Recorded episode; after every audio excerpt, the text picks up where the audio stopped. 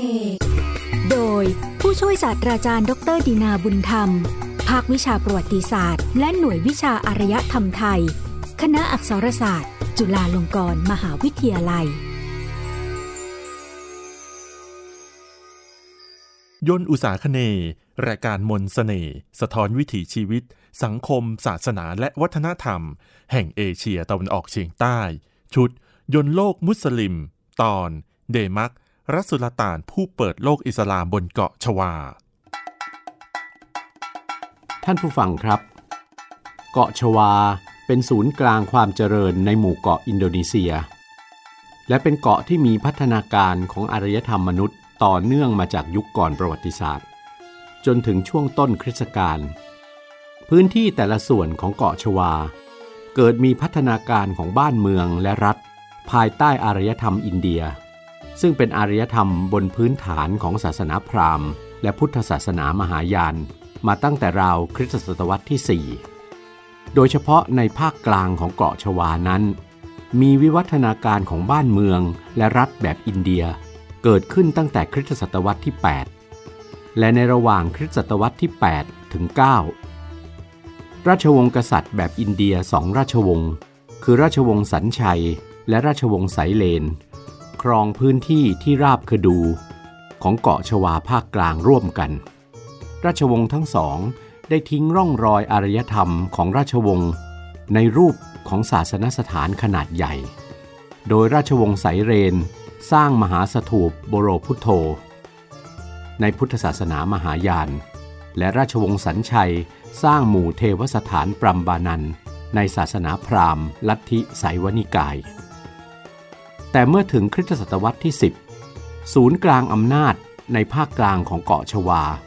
เกิดมีเหตุที่ต้องย้ายไปอยู่ยังภาคตะวันออกของเกาะ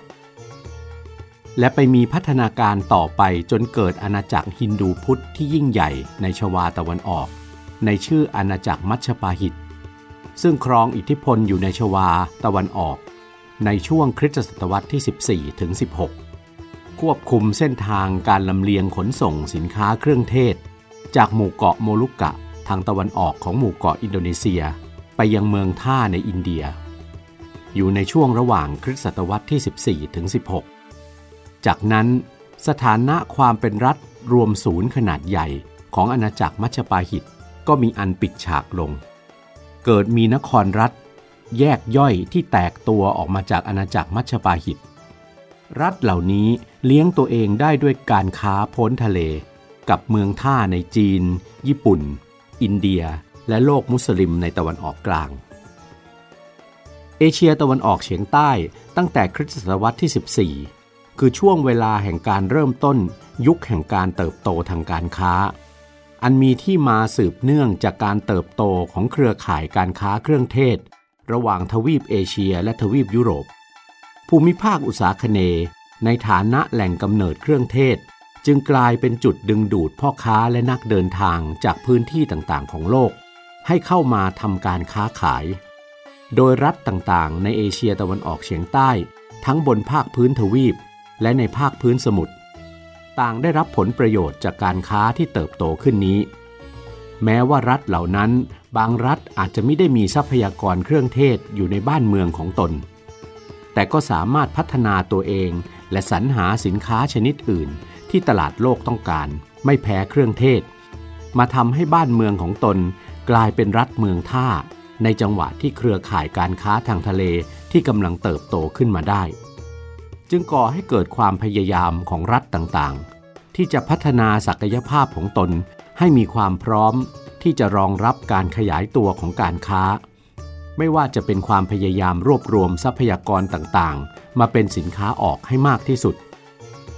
รวมถึงการพัฒนาเมืองท่า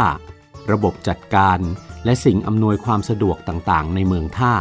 แก่พ่อค้าต่างแดนที่เดินทางเข้ามา อันที่จริงแล้ว การค้าที่เติบโตขึ้นนั้น จะมีผลกระทบอย่างเห็นได้ชัด ในพื้นที่บริเวณภาคพื้นสมุทร มากกว่าบริเวณภาคพื้นทวีปของโลกอุษาคเนย์เนื่องจากเป็นพื้นที่ที่พ่อค้าสามารถเข้ามาหาประโยชน์ได้โดยตรง เพราะพื้นที่ดังกล่าวตั้งอยู่บนเส้นทางเดินเรือเพื่อการค้าแต่โบราณ ระหว่างอินเดียและจีนทำให้มีเมืองท่าเกิดขึ้นเป็นจำนวนมาก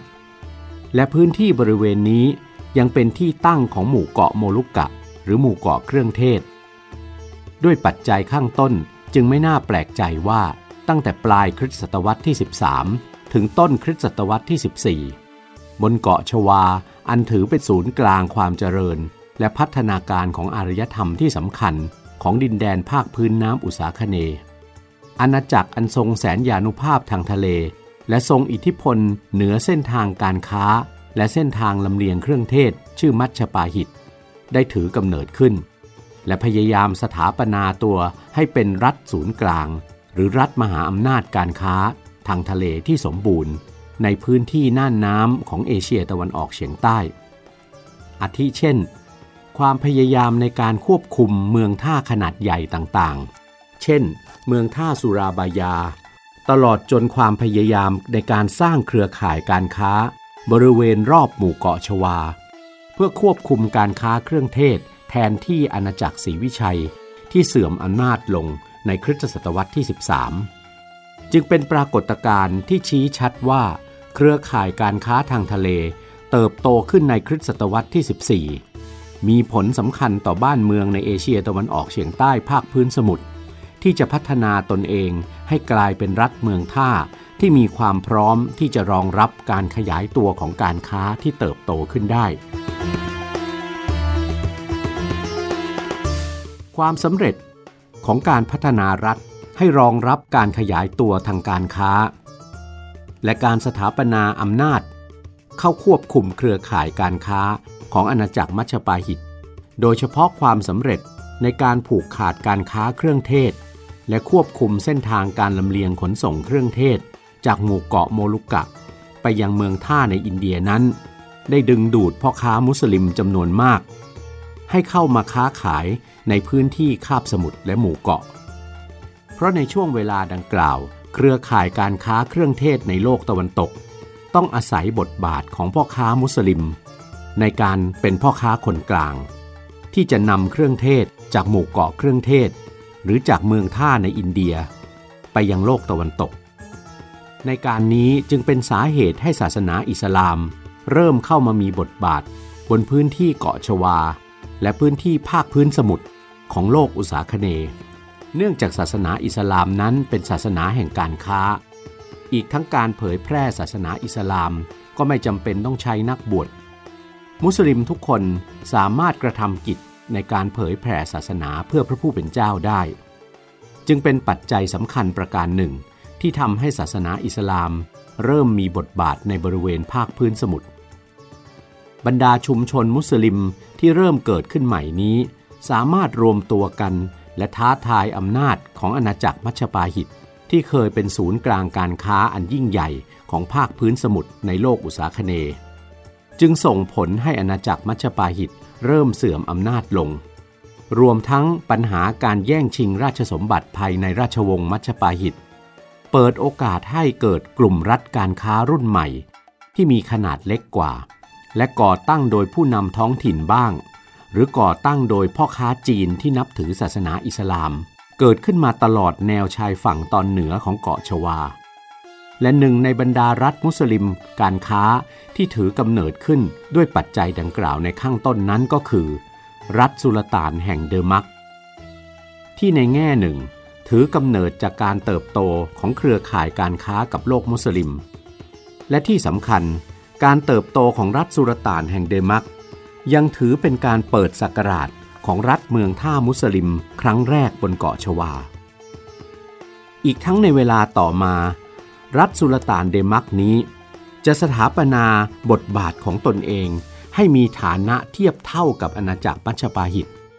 เป็นสัญญาณว่ารัฐจารีตโบราณแบบฮินดูพุทธ ในเกาะชวา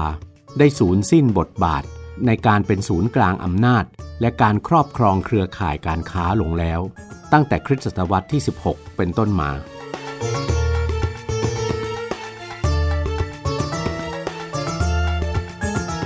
รัฐสุลต่านแห่งเดมัก เป็นรัฐมุสลิมรัฐแรกบนเกาะชวา มีที่ตั้งติดกับพื้นที่ชายฝั่งตอนเหนือของชวาภาคกลาง ในปัจจุบัน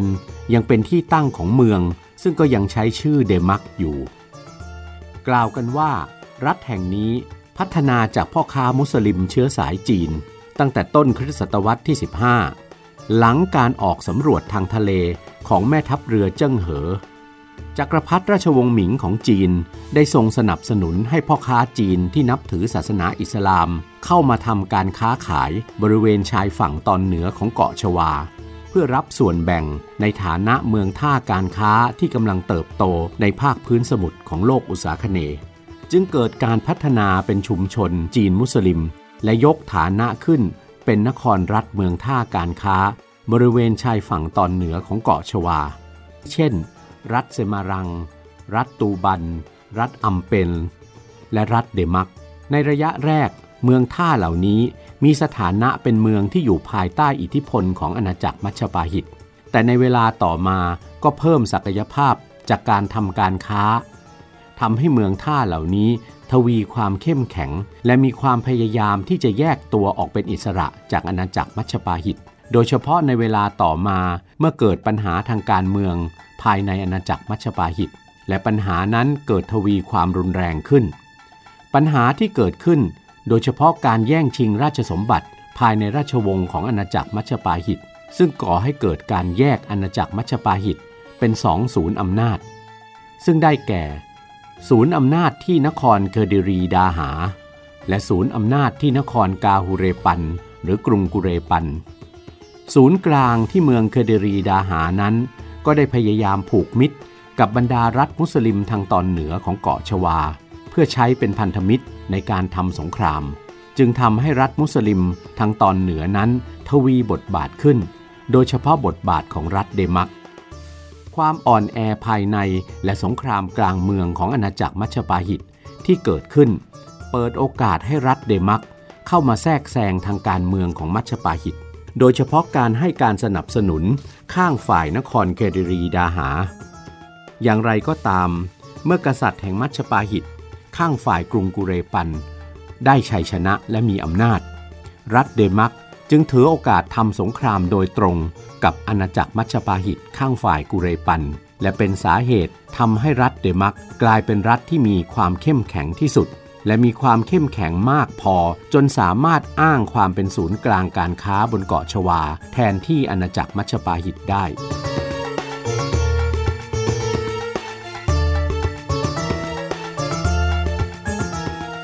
รัฐสุลต่านแห่งเดมัก เรืองอำนาจมากขึ้นในช่วงปลายคริสตศตวรรษที่ 15 ถึงกลางคริสตศตวรรษที่ 16 โดยสามารถควบคุมเครือข่ายการค้าเครื่องเทศต่อจากอาณาจักรมัชปาหิต และพัฒนารัฐของตนขึ้นเป็นเมืองท่าการค้าสำคัญบนเกาะชวา แม้ว่าช่วงเวลาการเรืองอำนาจของเดมักจะมีระยะเวลาที่ไม่ยาวนัก แต่รัฐเดมักก็มีความสำคัญในฐานะที่เป็นรัฐเริ่มต้น ของการวางรากฐานศาสนาอิสลาม ในฐานะศาสนาประจำรัฐ ในรัฐต่างๆ บนเกาะชวา และเป็นจุดเริ่มต้นที่ทำให้ศาสนาอิสลามยังรากอย่างมั่นคงลงในเกาะชวา เพราะรัฐสุลต่านรุ่นหลังจากเดมัก เช่น มัตตารัม บันเตน และชีรบน ล้วนพัฒนาตนเองขึ้นเป็นรัฐสุลต่านแบบมุสลิม ทั้งนี้เหตุผลที่ศาสนาอิสลาม ได้รับการยอมรับโดยง่ายในเกาะชวา ก็เพราะศาสนาอิสลามนั้นไม่จำเป็นต้องได้รับการเผยแพร่โดยนักบวช แม้บรรดาพ่อค้าก็สามารถเผยแพร่ศาสนาได้ ศาสนาอิสลามที่เข้ามายังเอเชียตะวันออกเฉียงใต้ ส่วนใหญ่เป็นศาสนาอิสลามนิกายซูฟี ซึ่งมีคำสอนเรื่องการทำสมาธิภาวนา คล้ายกันกับแนวคิดของศาสนาแนวสิวพุทธ หรือศาสนาพราหมณ์ที่เคยนับถือกันในเกาะชวา อีกทั้งศาสนาอิสลามยังเอื้อต่อการทำการค้าที่กำลังเติบโตในภาคพื้นสมุทรของเอเชียตะวันออกเฉียงใต้ เหตุผลเหล่านี้จึงทำให้ศาสนาอิสลามสามารถหยั่งรากได้อย่างมั่นคงในเกาะชวา โดยอาศัยบทบาทของรัฐสุลต่านแห่งเดมักเป็นฐานที่มั่นแรก ผู้ก่อตั้งและผู้นำคนแรกของรัฐสุลต่านเดมัก ที่เป็นที่ยอมรับโดยทั่วไปมีพระนามว่าระเดนฟาตะ ครองราชสมบัติระหว่างปีคริสต์ศักราช 1475 ถึง 1518 กล่าวกันว่าระเด่นฟาตะพระองค์นี้ เป็นชาวชวามุสลิมเชื้อสายจีน แต่มีหลักฐานบางแห่งกล่าวว่า ท่านสืบเชื้อสายมาจากกษัตริย์ของมัชชปาหิต แต่กระนั้นก็มีมุมมองจากนักวิชาการว่า การอ้างความสัมพันธ์ ระหว่างตัวระเด่นฟาตะกับอาณาจักรมัชปาหิตนั้น อาจเป็นกุศโลบายในการสร้างความชอบธรรม ในฐานะผู้ปกครองเกาะชวา แทนที่ราชวงศ์มัชปาหิต ทั้งนี้เมื่อระเด่นฟาตะทรงทำสงครามชนะมัชปาหิตสายนครกุเรปันแล้ว ก็พบว่าท่านได้บังคับให้บรรดาราชวงศ์แห่งมัชปาหิตในขณะนั้น เสกสมรสกับธิดาและหลานของท่าน จึงอาจมองได้ว่าการอ้างความสัมพันธ์กับอาณาจักรมัชปาหิต เป็นวิธีการสร้างความชอบธรรมประการหนึ่ง ของอาณาจักรบนเกาะชวา รัฐสุลต่านแห่งเดมัก ในรัชสมัยระเด่นฟาตะ มีรายได้จากการเป็นศูนย์กลางการรวบรวมเครื่องเทศ จากพื้นที่ต่างๆ และการควบคุมเครือข่ายการค้า และนอกจากจะพิชิตอาณาจักรมัชปาหิตได้แล้ว ระเด่นฟาตะยังอ้างอิทธิพลเหนือเมืองท่ามุสลิมอื่น ๆ บนชายฝั่งตอนเหนือของเกาะชวา ที่พัฒนามาพร้อมกับนครเดมัก ในฐานะเมืองท่าของพ่อค้าชาวจีนมุสลิม ซึ่งความสำเร็จของความพยายามในการสร้างอำนาจดังกล่าวทำให้อำนาจของรัฐเดมักมีความเข้มแข็งขึ้นในเกาะชวา ดังปรากฏในสายตาของโตเม่ปีเรช นักเดินทางชาวโปรตุเกสที่บันทึกไว้ว่า สุลต่านแห่งเดมัสมีอำนาจเหนือบ้านเมืองต่างๆ บนเกาะชวา อิทธิพลของเดมัสขยายไปถึงพื้นที่ทางตะวันออกของเกาะสุมาตราด้วย สะท้อนให้เห็นว่าในช่วงเวลานี้ รัฐสุลต่านแห่งเดมักประสบความสำเร็จในฐานะมหาอำนาจการค้าทางทะเลอย่างยิ่ง นอกจากนี้ยังปรากฏหลักฐานว่า ในช่วงที่ระเด่นฟาตะทรงทำสงครามกับอาณาจักรมัชปาหิต ฝ่ายนครกุเรปันนั้น พระองค์ยังได้ทำสงครามกับรัฐมะละกาที่เป็นพันธมิตร นอกจากนั้นการทำสงครามกับรัฐมะละกา ก็แสดงให้เห็นการดำเนินนโยบายของระเด่นฟาตะ ที่ต้องการควบคุมเครือข่ายการค้า บนเส้นทางการเดินเรือขนส่งเครื่องเทศของโลก แต่เพียงรัฐเดียว เมื่อสิ้นรัชกาลของระเด่นฟาตะ ปาติยูนุส ซึ่งเป็นน้องเขยของระเด่นฟาตะ ได้ครองรัฐเดมัก สืบต่อมา ระหว่างปีคริสต์ศักราช 1518 ถึง 1521 ปาติยูนุสเป็นที่จดจำมากจากความพยายามในการขยายอำนาจไปยึดครองพื้นที่คาบสมุทรมาลายู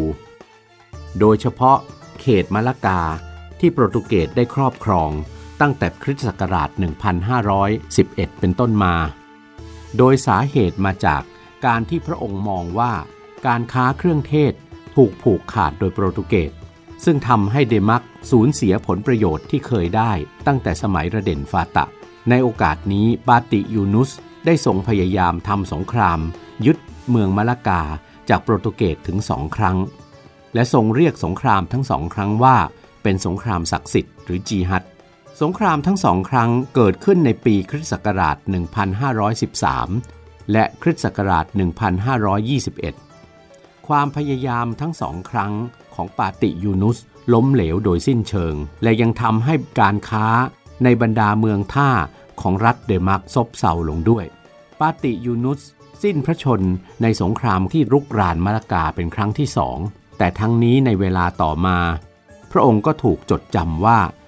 เป็นกษัตริย์แห่งเดมักผู้พยายามข้ามไปทางเหนือ การสิ้นพระชนของปาติยูนุส ในการทำสงครามกับโปรตุเกสที่มะละกาทำให้เกิดปัญหาในการสืบสันตติวงศ์ในรัฐเดมัก เนื่องจากพระอนุชาของปาติยูนุสสองพระองค์ พยายามแย่งชิงราชบัลลังก์กัน องค์แรกมีพระนามว่าระเด่นกีกิน องค์ที่สองพระนามว่าระเด่นตรึงกานาพงศาวดารของรัฐเดมักพันนาว่า โอรสของระเด่นตรงกานาซึ่งมีพระนามว่าเจ้าชายปารวตะ ได้ขโมยกริดศักดิ์สิทธิ์จากราชครูสอนศาสนาอิสลามในราชสำนักเดมัก คือสุนันคูดุส ผู้ได้รับการเคารพนับถืออย่างยิ่งจากระเด่นฟาตะ ไปรอบสังหารระเด่นกีกิน ผู้เป็นพระปิตุลาคือลุง ในการนี้จึงทำให้ระเด่นตรงกานาประสบความสำเร็จในการขึ้นครองบัลลังก์เดมัก รัชสมัยของระเด่นตรึงกานาเป็นรัชสมัยแรกที่กษัตริย์แห่งเดมัก สถาปนาความเป็นรัฐอิสลาม และได้รับอนุญาตจากโลกอิสลามที่นครเมกะ ให้ใช้คำนำหน้าพระนามว่าสุลต่าน ซึ่งแสดงให้เห็นการประกาศตนเป็นรัฐสุลต่านอย่างเป็นทางการ นอกจากนี้แล้วยังเป็นยุคที่รัฐสุลต่านเดมัก ขยายอำนาจครอบครองเกาะชวาได้โดยสมบูรณ์ เพราะมีการทำสงครามขยายอำนาจ และแผ่ความเป็นรัฐอิสลาม ไปทั้งด้านทิศตะวันออกและทิศตะวันตกของเกาะชวา มีการทำสงคราม เอาชนะรัฐฮินดู ในเกาะชวาภาคกลางที่ยังเหลืออยู่ และสามารถยึดเมืองตูบัน ซึ่งเป็นเมืองท่าสำคัญในชวาตะวันออก ซึ่งเคยเป็นเมืองท่าของอาณาจักรมัชปาหิตได้ในปีคริสต์ศักราช 1527 และยังขยายอิทธิพลของรัฐสุลต่านแบบมุสลิม ไปสถาปนารัฐในชวาภาคตะวันตกอีกด้วย ดังจะเห็นได้จากบทบาทของสุนันกุนุงจาติ ผู้สถาปนารัฐสุลต่านบันเตนอีกทั้งระเด่นตรึงกานายังได้พยายามขยายอาณาเขตข้ามช่องแคบสุนดา ไปยังภาคใต้ของเกาะสุมาตราด้วย จึงอาจกล่าวได้ว่า ยุคนี้เป็นสมัยหนึ่งที่รัฐสุลต่านแห่งเดมัก มีความเข้มแข็ง และสถาปนาอำนาจได้มากที่สุด และอาจเรียกได้ว่าเป็นยุคทองของรัฐเดมักก็ได้ ปีคริสต์ศักราช 1548 ระเด่นตรึงกาหน้าสิ้นพระชน การสิ้นพระชนของพระองค์ทำให้ปัญหาการสืบราชสมบัติเกิดขึ้นในรัฐสุลต่านเดมักอีกครั้ง และเป็นสาเหตุสำคัญที่นำไปสู่การสิ้นสุดของรัฐสุลต่านแห่งเดมักอีกด้วย เริ่มแรกหลังการสิ้นพระชนของระเด่นตรึงกาหน้า พระโอรสของพระองค์ คือสุนันมูกิม ได้ขึ้นเป็นสุลต่านพระองค์ต่อมา แต่ทว่าเจ้าชายอารยาเปนังสัง ผู้ครองเมืองจิปัง และเป็นโอรสของระเด่นกีกิน ได้เดินทางมาลอบสังหารเจ้าชายปารวตะ หรือระเด่นมูกิม ด้วยกริดที่เจ้าชายปารวตะนั้นเคยใช้สังหารระเด่นกีกิน และอารยาเจ้าชายอารยาปนังสัง ก็สามารถสถาปนาตนขึ้นเป็นสุลต่านแห่งเดมัก ภายใต้การสนับสนุนจากท่านราชครูสุนันกูดุส จึงทำให้เกิดความวุ่นวายทางการเมืองขึ้น หลังการรอบสังหารสุนันปารวตะ น้องสาวของสุนันปารวตะ คือเจ้าหญิงระตูกลินยามัตได้พยายามเดินทางไปเรียกร้องขอความเป็นธรรมให้กับพี่ชายผู้ถูกสังหาร จากท่านราชครูสุนันคูดุส แต่กระนั้นท่านราชครูปฏิเสธข้อเรียกร้องของเจ้าหญิงระตูกลินยามัตโดยอ้างว่า สุนันปารวตะเคยลอบสังหารบิดาของเจ้าชายอารยาปนังสังมาก่อน ในการนี้เจ้าหญิงระตูกลินยามัตจึงไม่สามารถเรียกร้องความชอบธรรมใด ๆ ได้ อีกทั้งในขณะที่เจ้าหญิงและพระสวามีกำลังเดินทางกลับจากการเข้าพบ ท่านราชครูสุนันคูดุส พระสวามีของเจ้าหญิงระตูกลินยามัตก็ได้ถูกลอบสังหารจากกองทัพของเจ้าชายอารยาปนังสัง เป็นเหตุให้เจ้าหญิงระตูกลินยามัตต้องไปขอความช่วยเหลือ จากเจ้าชายอติวิชัย แห่งนครจีปัง ซึ่งเป็นพี่เขยของเจ้าหญิง ให้ยกกองทัพมาช่วย สังหารเจ้าชายอารยาปนังสัง และตีเมืองเดมัก อย่างไรก็ตาม แม้ว่าเจ้าชายอารยาปนังสัง จะได้ครอบครองราชบัลลังก์ของเดมัก แต่พระองค์ไม่ได้รับความนิยมใด ๆ ในหมู่ขุนนาง อีกทั้งพระองค์ไม่สามารถสถาปนาอำนาจรวมศูนย์ได้อย่างแท้จริง พระองค์จึงถูกถอดจากบัลลังก์โดยขุนนางที่สนับสนุนเจ้าชายอติวิชัย และทรงถูกลอบสังหารในเวลาต่อมา โดยเจ้าชายสุตตวิชัย ราชบุตรเขยของเจ้าชายอติวิชัย เมื่อพระเจ้าอติวิชัยสามารถถอดถอนเจ้าชายอารยาไปนางสังออกจากบัลลังก์เดมักได้ พระองค์ซึ่งมีฐานอำนาจอยู่ที่นครจิปัง จึงโปรดให้ย้ายเครื่องปุสากะ หรือเครื่องราชกกุฏภัณฑ์ ตามธรรมเนียมชวาจากนครเดมักไปยังเมืองจิปัง เป็นสัญญลักษณ์ของการย้ายศูนย์กลางอำนาจ และแสดงให้เห็นว่า พระองค์สามารถสถาปนาอำนาจที่เหนือกว่ารัฐเดมักได้อย่างแท้จริง รวมทั้งเป็นการแสดงการลดฐานะของเมืองเดมักอีกด้วย จากนั้นพระเจ้าอาติวิชัยได้ทรงผนวกรัฐเดมักเข้ามาเป็นส่วนหนึ่งของนครจีปัง และสักขนานนามใหม่ว่า นครรัฐปาจัง โดยทรงแต่งตั้งขุนนางของพระองค์ไปปกครอง จึงนับว่าเป็นจุดสิ้นสุดบทบาทของรัฐสุลต่านแห่งเดมัก รัฐสุลต่านแห่งแรกบนเกาะชวา